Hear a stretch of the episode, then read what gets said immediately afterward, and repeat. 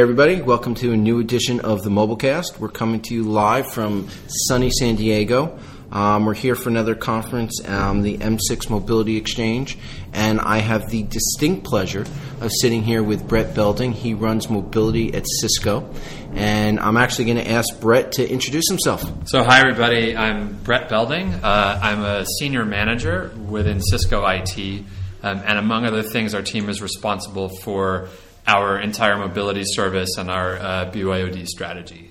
So what we're going to talk with, you know, Brett is a master of all trades, and so what we're going to kind of talk about is a little bit of what Cisco's doing, what they've done, and you know some of the lessons that Brett's learned a through Cisco, but through you know the industry contacts and the other enterprises. So you know both Brett and I work in the enterprise, and it's actually a very interesting story, and we actually have we trade war stories all the time, which is kind of where this podcast came about. So, Brett, let, us start by just talking a little bit about the landscape of um, Cisco and where you came from. I know that you know the other day you and I were talking, and you know Cisco started out based you know 2002. You built your own kind of you know let's give people a device, let's put all this stuff together, and then let's start there and then talk about how you got to today where you guys are mostly a BYOD shop. Sure. So, in um, in the 2002 2003 timeframe we decided that we wanted to enable our workforce and and we wanted to embrace mobility and we took a look at the market and the one of the first decisions we made was that we don't want you to have to carry two devices. So we were looking at BlackBerry and we were looking at a few others and at the time if you remember that far back you couldn't make a phone call with a BlackBerry. It was a pager with a keyboard.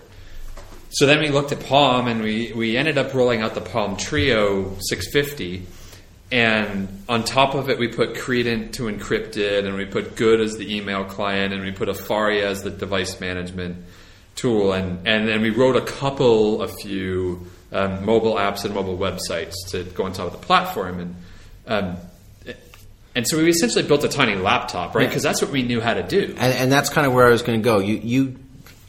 You know, we, you and I talk about legacy thinking all the time, and you know, IT loves to control everything. So back then it was you have to encrypt the laptop. You can, you know, BitLocker. Um, there are a bunch of other products that do it, and you actually have to own everything because that made everything on it safe. And it sounds like that's exactly what you did. You just built this solution that was you you say it yourself a tiny laptop. Yeah, we did, and and and part of the reason we did it was because we we wanted to control the user experience and we wanted to control security.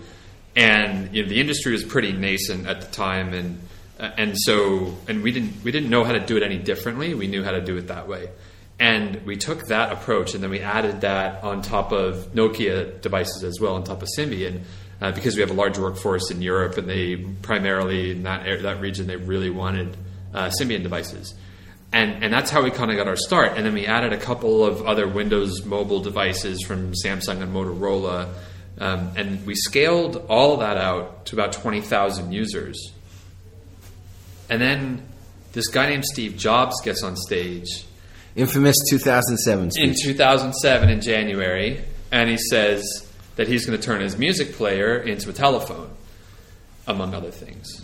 And it was a pretty terrible telephone at the time, but it was a pretty amazing device. And it was one of, not the, but one of the first times that we had a lot of people inside the company saying, I don't want what you're giving me, IT. I want an iPhone. And all I need you to do is enable it. I need you to get my email on this device. And the first version of the iPhone, there was no ActiveSync. There was there wasn't even 3G connectivity. I mean, it was it was a very basic thing. There was no app store, right? The whole first year there was no app store. Think about it. 900,000 apps a day, no app store then. So the first year we looked at it and went, "This is awesome, but I don't know what to do with it." And then the iPhone 3G came out, I, and iPhone OS 2 at the time came out, and Apple announced ActiveSync, and Apple announced Cisco VPN, and Apple announced 3G connectivity, and, and the start the start of the App Store, and all these pieces. And let's refresh. Your guys are sitting here with this mini laptop that you know, not easy to use. They were used to it, but essentially you train them how to use you know this is how you vpn this is how you dial in but probably the only thing that came easy was the email because you had good or you were using a blackberry you kind of that was probably the only easy thing on the device at all. Well, so what was interesting was was around the same time, or shortly thereafter, let's say. So into 2008, three big things happened. So number one was the demand around the iPhone, and related to that was also demand around BlackBerry because at that point we hadn't rolled out BlackBerry either. So we had big demand for the Bold 9000 because that came out about the same time, and we had big demand for the iPhone. Yeah, if, and you, we- if you had said it was like the, the touch the touch version, you, you remember the first the storm stuff? thing. Good oh Lord, my no. goodness! No, no, no, no, no. Um, yeah, that We, was we Brendan and I can tell war stories about the storm.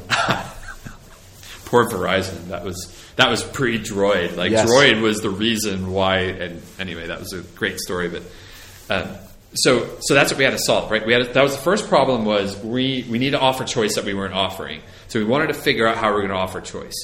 The second piece was we were in a recession, and John Chambers went to the went out in, in the market in one of our earnings calls and said we're going to cut expenses by a billion dollars a year, right? We're going to reset our expense curve. And then they turned around and came to me and our team and said, in order to do this, you need to cut your entire TCO by 30%. So you got to look at all the telecom spend, you got to look at all the IT spend, all the support spend, all the device spend, you got to look at the whole TCO, and you got to take 30% out of it.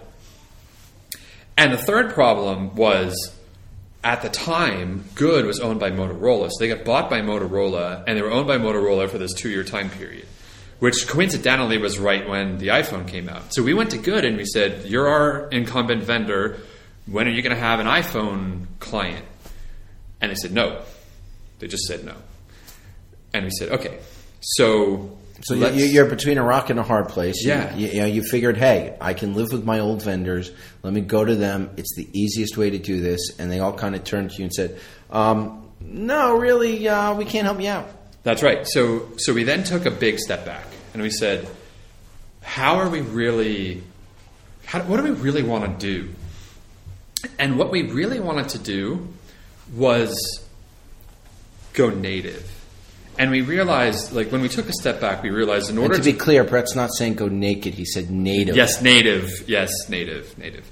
Um, so, so, so what that meant for us was we wanted to strip away all the complexity that we built on top of these devices, and instead of that, we wanted to we wanted the world's simplest setup experience. You should be able to take the phone out of the box, do as few things as po- possible to it, and get basic services like 3G connectivity, 4G connectivity now um, and get email calendar contacts. And eventually we added WebEx and Jabber and then a whole application store. So, so essentially, you figured out before it was even called UI and UX that you needed a good UI and UX. You know that user experience was paramount, and you know it, it's amazing to watch people still struggle with that today. Yep.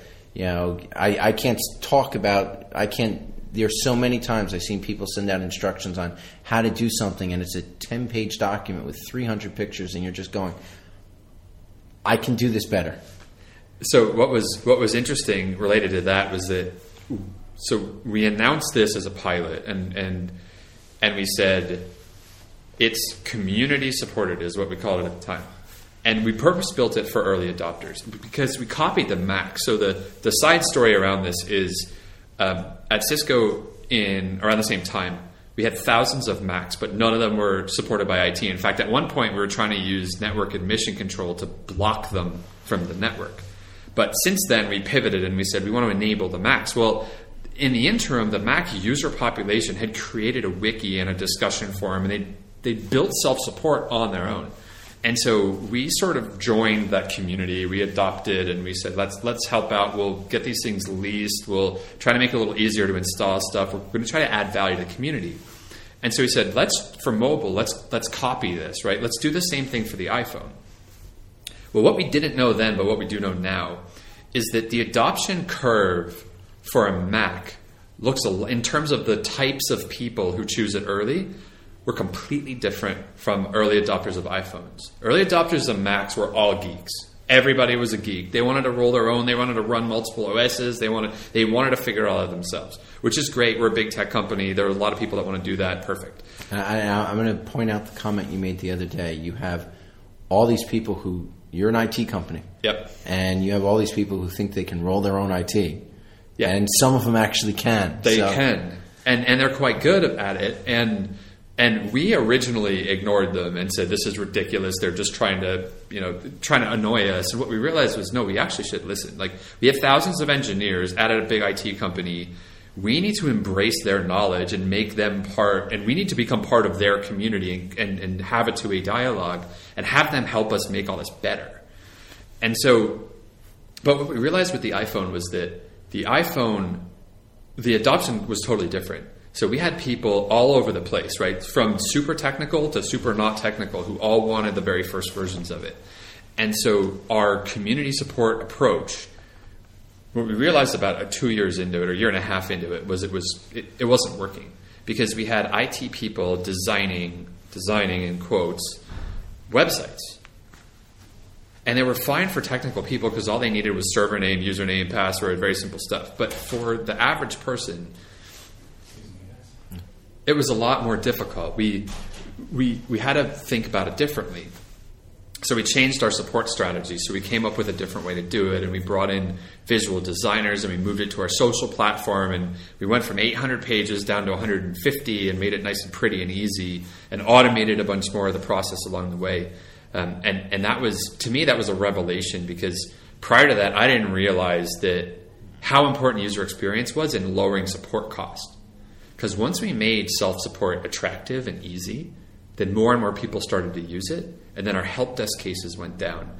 And so did the cost as a result. Our support costs started going down. You're one of the only companies I know that truly saves some money on BYOD because we hear a lot, you know, and you and I have actually talked about this, probably not recently, but, you know, um, and I'm going to call out VMware, for example. VMware came out and said, we saved $2 million by going to BYOD.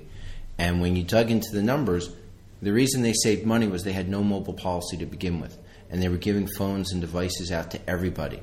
And what they realized was, you know, we shouldn't be paying bills for everybody. Yep. There are people here that we shouldn't be doing it. So th- what they really did was they saved two million dollars because they put a mobile policy in place, right. Which was due to the BYOD program. But BYOD didn't actually save them money. If they'd had the policy in place beforehand, they would have actually come out spending more money. And there's nothing wrong with that. Yep. You know, our, the big thing, and you and I have talked about, is BYOD isn't there to save money. BY, you know, instead of thinking of it as BYOD, bring your own device, it's a mobile program. It is. The fact that you have people who own their own device versus the COPE model, which is corporately owned, personally enabled, shouldn't make a difference. That's There's right. some ownership issues. You know, granted, some privacy, some other issues, but in reality, those are just nuances to a mobile policy. Yep. And you know, because you actually have some COPE devices. I, I you know I know that we've talked about that as well. So yeah, for you know testing, the guys that write the WebEx app, for example, because what we what we learned on the legal side, both here in the U.S. and in several other countries as well, is that there are laws on the books that essentially state a company is required to provide the tools necessary to do the job. Well, if you're an iOS developer, the two tools you need are a Mac and an iOS device, or two if you're developing for both of them. So those are required. So we couldn't we couldn't say to the developer, you got to buy your own iPad, because that just doesn't make sense. But that's a very small percentage yep. of our workforce. So for our workforce, in terms of productivity devices, it's all BYO. Uh, but for that small subset where they need it to literally to do their job, it's not a nice to have; it's a it's a need to have we still provide those. And, and to be clear, for your BYO um, program, you pay stipends for a fair amount of them, and then there's a set of them you don't, depending. I, I think we don't. So we don't do stipends. So we have either uh, service. Either, I'm sorry, I, stipends the wrong word in yeah, your case. Either we pay the entire bill, so it's corporate paid service entirely. We own the number. We give you the number back. We don't really care about the number, but uh, we'll pay your bill. Um, primary reason we do that is uh, simplicity and spend leverage. So we don't want people to have to submit expense reports. We don't want to have to manage who got what stipend and when. Um, we get spend leverage with all of our carrier partners around the globe, many of whom are Cisco customers as well. Um, but that's why we do that, especially with international travel, where you get some great economies of scale in that space. But that's only 30% of the device population. 70% of the device population is completely BYO, meaning you buy the device, you pay for the service. What we're giving you, you buy most of the apps, right? What we're giving you are IT services over the top. And, and it's an interesting split there. So you have thirty percent that you pay. You pay the whole nut. Yep. You pay everything Except Other- for the device. Except for the device. Then you have the other seventy percent where they pay for everything. That's right. Um, and the seventy percent is growing. and I, I'm going to guess that you know. So you provide services. Yep. Do you actually purchase apps? Do you provide any volume licensing or purchase any apps at all? We haven't yet um, because the model that we're going after with all of our software partners uh, is a cloud-based model, right? So we want to pay for the subscription in the cloud, and then we want the apps to be free because Okay. we're we're trying our very hardest to stick to that. There are exception cases, and if you really need to expense back an app, then you can do it. Um, we've tried to avoid volume licensing not because we need to, but because we don't have a demand to yet. We don't. There isn't a big use case for it internally Somebody today. had somebody hasn't come up with the app that costs money, and you know all of a sudden you know it makes sense to roll it out to 10, 20,000 people. That's right. When that happens, that's when you'll take a look. Yeah, then it. we'll do it, right? Then we'll need to do it. But but today it's it it's either the case that we're building or buying we're either building an app internally and deploying it, or we're buying a cloud service that comes with the mobile apps. Um, and that's the model we prefer, both internally and as a company, right? So if you want WebEx or you want Jabber, we don't charge you for the apps, right? We charge you for the service, um, which is obviously the predominant cloud model. Um, and I hope it continues that way because it's easier for to manage. And, and what's interesting is, you know, you're one of the companies that gets it. You know, you're one of the people who, you know, you're a trailblazer and you know and leader in this in mo- in mobilizing enterprise. And you know, what I find very cool because we think very similarly about this is we're both requirements focused people. Yep. So we try we try and meet the requirements and look at the user needs at, versus hmm well maybe they want this maybe they don't. We're making choices for them and we don't spend any time with the customer or the consumer. And we're not I'm not even going to call them users really because your employees are your customers too and if you treat them like that Yep. you know you get a certain respect and you know that really helps. And one of the things that I've been talking about recently I'm kind of curious how you guys handle it at Cisco is giving your um, customers, your internal customers, your employees, the personal responsibility. I mean, I'm sure some of it comes from the fact that they're actually paying for the device themselves. So you know, we know that they'll they'll take care of it better. Yep. But you know, with all these apps and everything else and the expensing and all that, you know, there's got to be some of it with your policy that you push a personal responsibility um, ethic on these guys. We do, and I think it's part of the Cisco culture. So, in general, we're a very trusting organization. We're a trust but verify company, um, and that's it's it's part of our innovative culture in general, right? You kind of need to let people play with stuff and break it occasionally to to find out something new, um, and that's part of the way that we've always been. Um, and so, so we're very much a trusting company. However, there are some things we don't compromise on, like security. I mean, we're not, you know, we, we don't we don't have the security needs of a government military agency, for example, um, but we do have security needs. We want to protect our intellectual property from our competitors um, so that we can continue to have our market advantage. So, uh, so we take a very balanced approach. Um, and on the ownership specifically, we saw a massive drop in the number of lost and stolen devices after we put the BYO mandate in place in 2009. And I'll, actually give interesting information from our program. Um, we use a Cope program. You know, you get an iPad, you get an iPhone.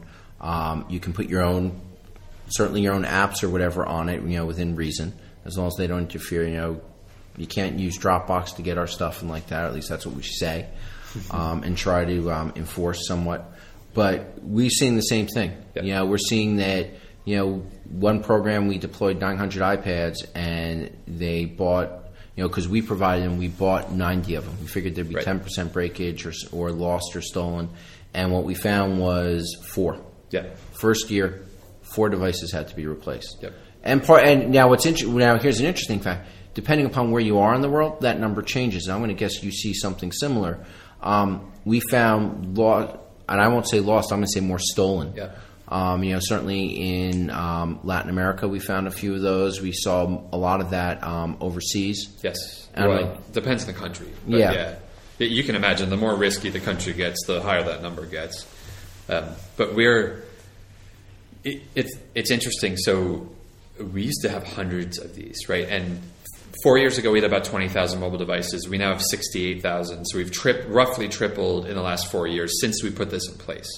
Uh, so I get asked about BYO adoption. We don't have an adoption problem. In fact, I have the opposite problem, which is we add a thousand a month on average, if you do the math.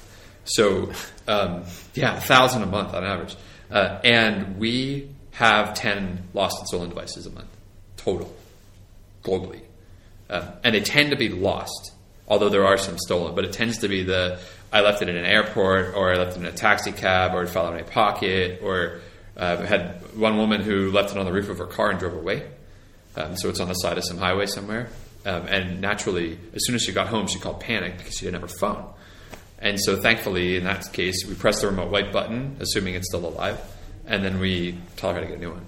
Um, but there's 10 a month out of 67,000. But here's a question that so because I get asked this all the time. Yep. So in a BYO program, if that happens, they lose a device, or let's even say it's stolen. Yep. Do they pay for the device? Yep. Do you spot? So they're completely responsible for replacing that device. So That's if right. It, if it's a six hundred dollar thing, um, do you encourage them to get insurance? Do you build that in with any of the carriers and stuff? Or? Yeah, so we uh, we it's a, it's an internal marketplace essentially. So if you want to get it, you can, and we give you some options. Just like device buyback, we give you a bunch of options. You can pick whoever you want. You know, it's it's up to you because you own the device.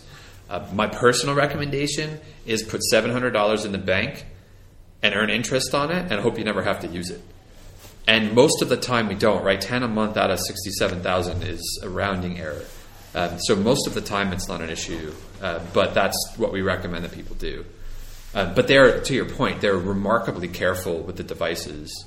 I think both because they own them, but also because it's up. It's ultimately up to them as to how quickly they want to upgrade.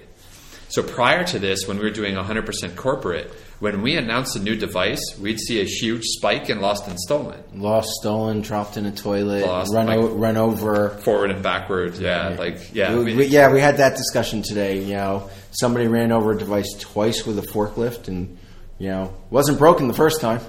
Yeah, and that's and that's that's what went away immediately because what we said was you can have as many devices as you as your wallet will allow, which tends to be two, maybe three sometimes. Some people have way more, but generally it's in that range.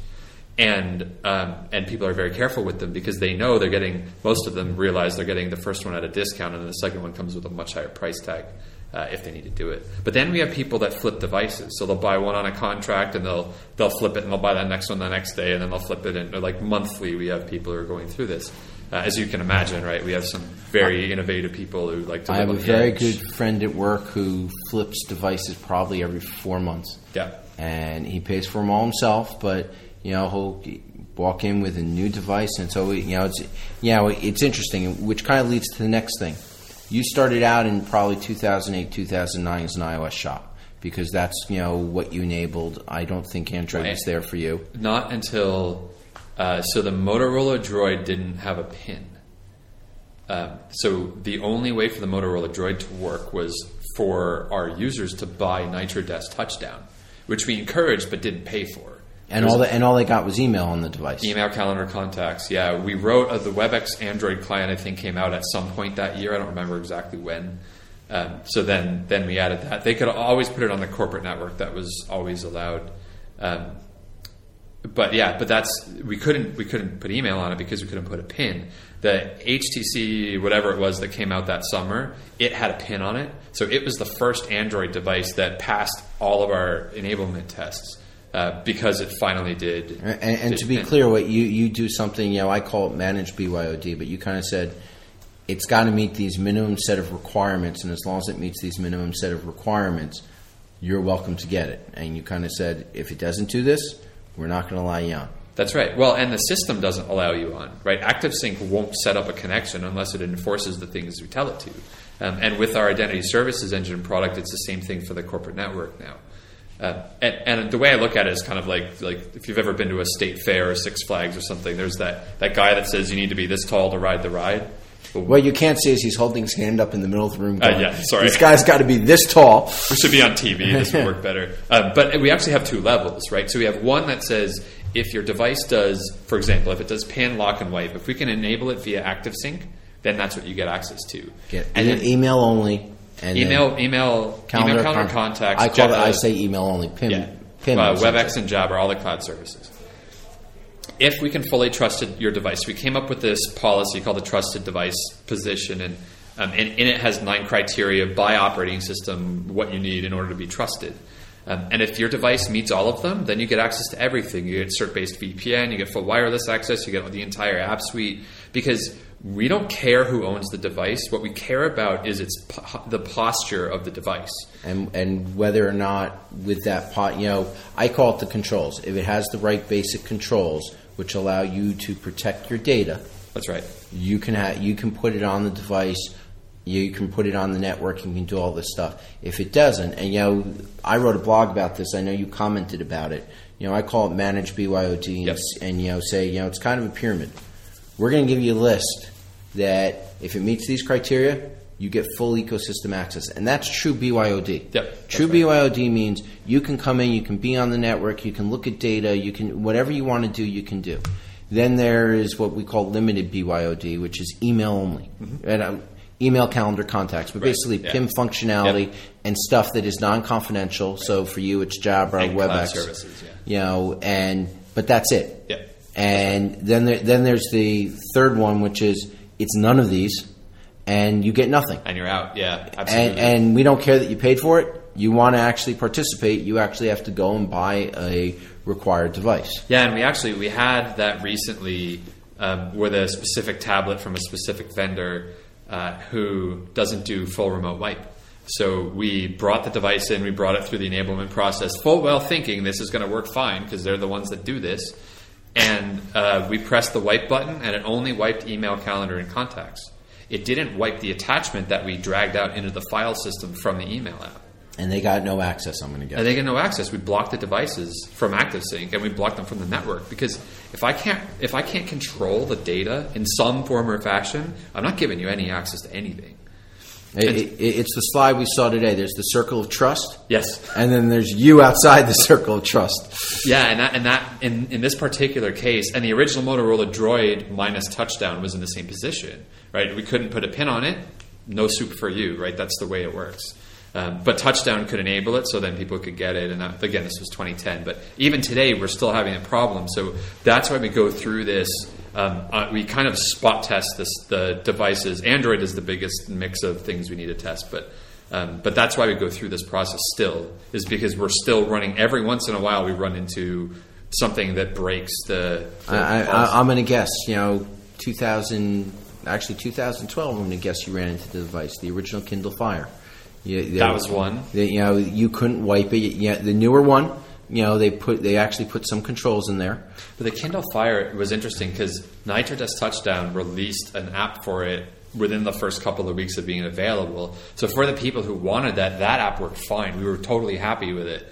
But that was all they got. But that was it, right? Yeah, that was They it. probably you didn't even give them cloud services. I'm going to guess because it, all it did, you know, there was nothing to protect. if there was an app for it, I guess. But I mean, Yeah, you didn't see a lot of people writing against that platform. That was it was a colorful book reader. so primarily. it's 2000. It's you know we're in September 2013, so the end of the third quarter is coming up, and you guys, yeah, what are your numbers? If I recall correctly, there's some, you're more than 50 percent iPhone. Android's growing. Um, you have this tiny little bit of uh, Windows Phone and BlackBerry's declining. Does that sound about right? Yep. So, uh, you know, because you allow anything, what's the percentage breakdown between iOS versus Android? So uh, iOS is about half the fleet. Um, Android is about twenty percent of the fleet, roughly.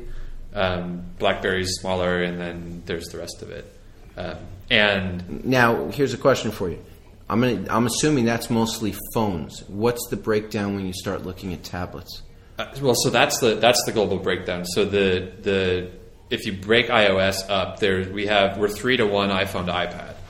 Uh, and so there's about as many iPads as there are Android devices in total. And if you break the Android device count down, it's about 90% phones and about 10% tablets. There aren't that many Android tablets. Definitely some, but they're, um, it's not a huge number. Surprisingly, um, because because we have such a big Android phone fleet, I assumed we would see people doubling up, but but we actually see more people have an Android smartphone and an iPad that do have an Android smartphone and an Android tablet.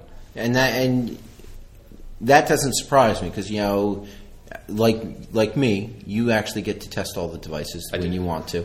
You know, so you and I are in some rarefied air that we have lots of devices in our office.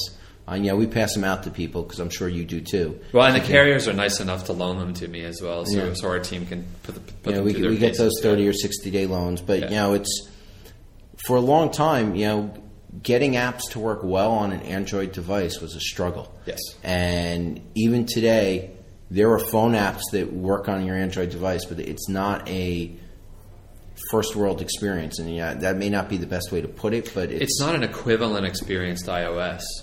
Um, and that speaks to the ongoing struggle around fragmentation of the platform um, and the fact that Google still hasn't figured out how to do upgrades fast enough. I mean, if you look at you look at iOS, it comes out. iOS seven comes out tomorrow. Don't know when this is going to be posted, but iOS seven comes out tomorrow. Yeah, so so everybody knows it's Tuesday. It is the I think it's the seventeenth because iOS is seven's the 18th. Christmas Eve for iOS seven. Yeah, I, that was actually uh, I think that's what I titled a blog post a couple of weeks ago. You know, uh, the gifting season. The gifting season, yeah, it is. Um, so, uh, so tomorrow, when, when Apple releases iOS seven, they will support a device that was released in 2011. Yes. So it, you know, and it's one of those things of, and it's with the Mac too. And I- I- Absolutely. you know, I've had plenty of um, Windows PCs and plenty of Windows laptops. I don't have any that have lasted three years. You know, three years is the outside. I actually, yeah, um, it's actually my wife's now, but a Mac I bought, a Mac laptop that I bought in 2009. She actually end of 2008 because it was around, you know, it was Christmas, Hanukkah, 2008 holiday season. She's still using today. The only thing I did at one point, I replaced the uh, hard drive with an. SSD, which made everybody happy because it worked much faster. But um, you know, we see the same thing with iOS, and we have the same experience that you do. That you know, we have people with iOS four, you know, iPhone four devices that, sure, they may not get Siri, they may not get a few other things, but they're on iOS six, and right now they're working and they're working well. That's right. Yeah.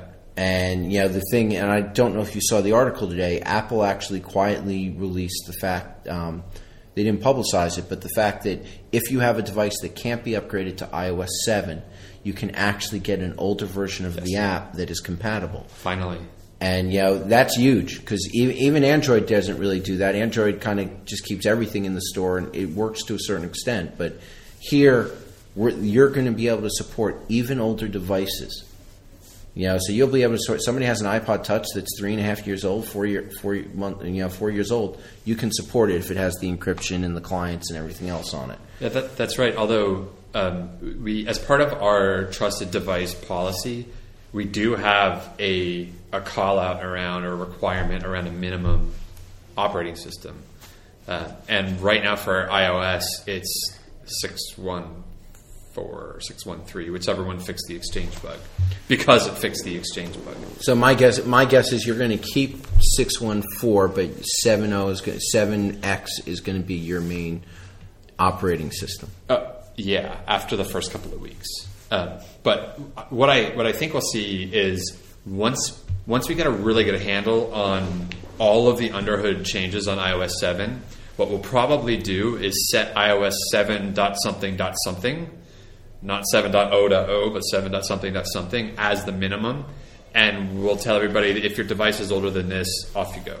Yeah, and you know, for people that listen to the podcast, you know, experience will tell you from both Brett and myself, there will be a dot release within the first month or two. Probably. Because there's never been, I can't remember an Apple release that there weren't some bugs in the .o release, so 6.0, 5.0. So there'll probably be either 7.01 or 7.1 um, within, I'd say, a month or two. So, that, you know, that's the big thing. Curious, because I'll, I'll say how we're doing it. You know, we've pretty much told everybody to, you know, don't upgrade for the first two weeks, and they're COPE devices, so most of our stuff. But you know, we've told our developers to get a hold of and test all their apps and all. But you know, we tried to warn people, hey, be a little bit careful. Some of your main apps may not work.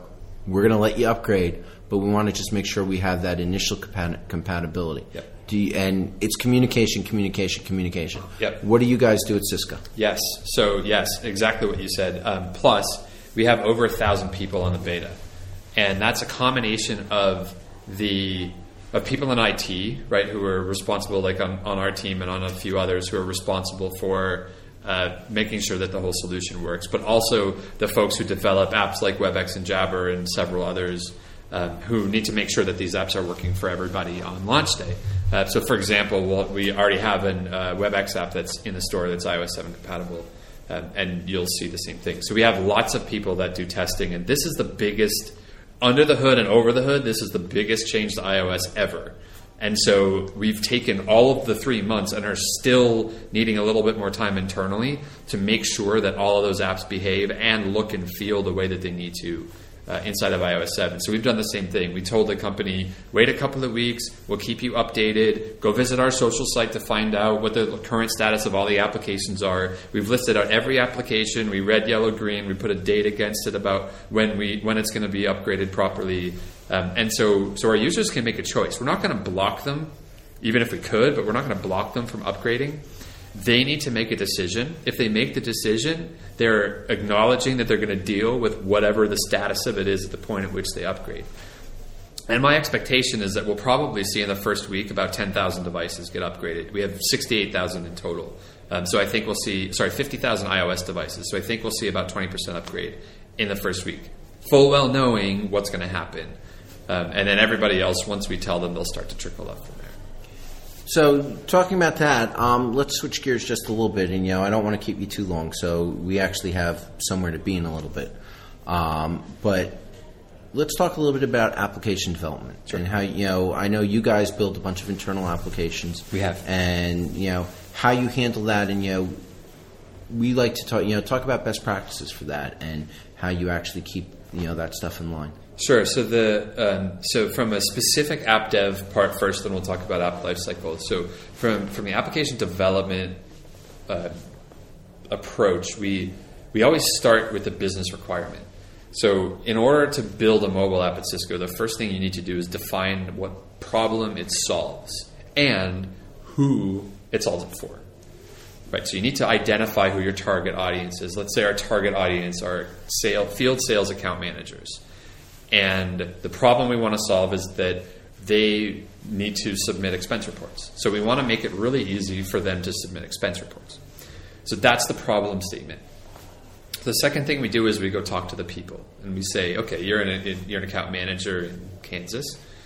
Tell me what you want your phone to do to solve this problem. Now, when you say you go talk to the people, it's not you and IT; it's your developers go talk to them, or who, who's actually handling that. So we in within our organization, we have a small but growing user experience team.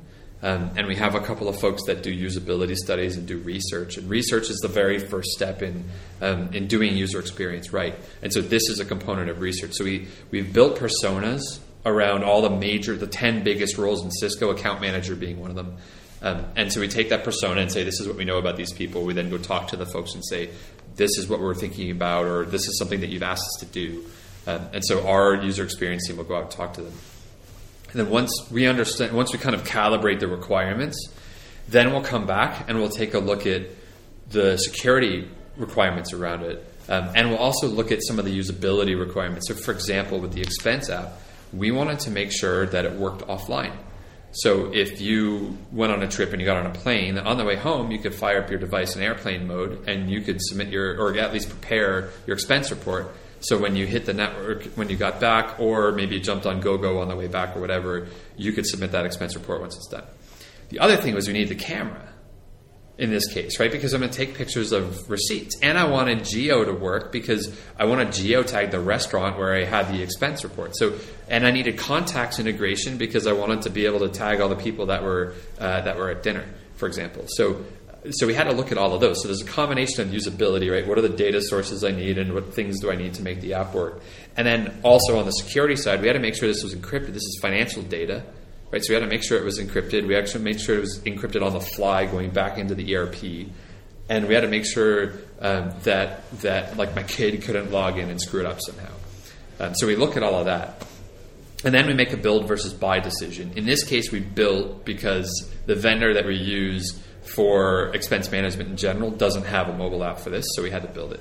Um, so we built one, um, and then we went back and user tested. We did more user testing around it to make sure that it worked and it was easy to use. Um, and then we built a support plan for it, built a comms plan for it, rolled it out, and watched adoption happen from.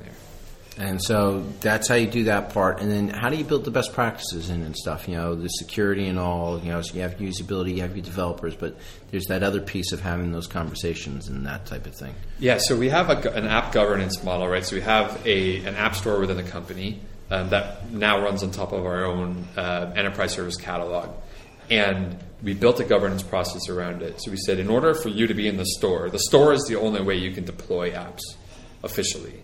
Uh, so, in order to get in the store, you have to go through our governance process.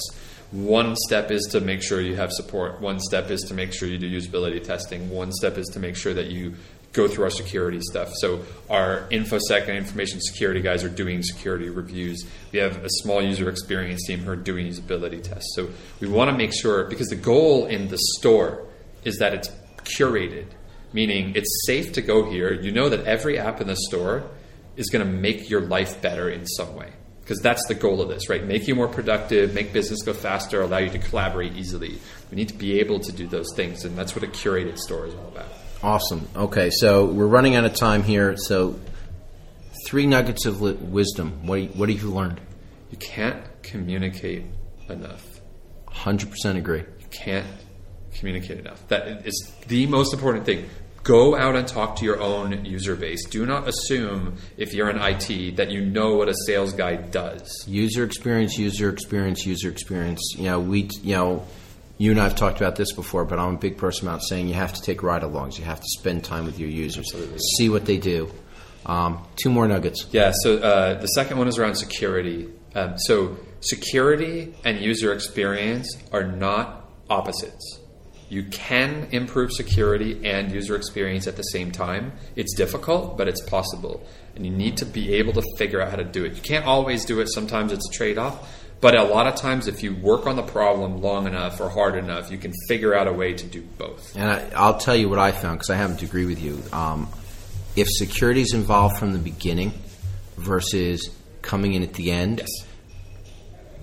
Improving usability and security is much easier than when you're bringing it at the end. It is absolutely a trade off. It's almost impossible to bring it in at the end and not hurt usability because security looks in and says, wait, you didn't do this, this, and this, and all of a sudden you're cutting off functionality. Yeah. So, last one.